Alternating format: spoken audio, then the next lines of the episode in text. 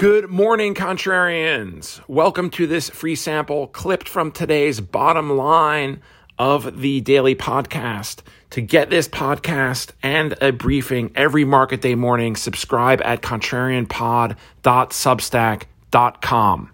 It looks like maybe the doom and gloom could have fizzled out a bit. Or maybe investors just got tired of all the tax loss harvesting. Or maybe if you buy the other narrative, they aren't that convinced about a recession or a painful recession next year. Earnings last night certainly helped. Was this enough to reawaken animal spirits into the year end?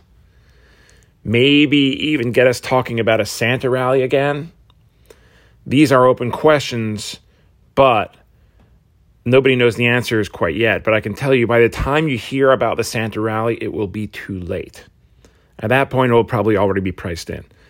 That's why we've been saying these last couple days that it would be a good time to potentially add risk into the portfolio if your underlying views are bullish. And really, a couple of days of trading should not change your underlying views, especially seeing how there hasn't been any new data or at least not any new data that points to a shift in the economy.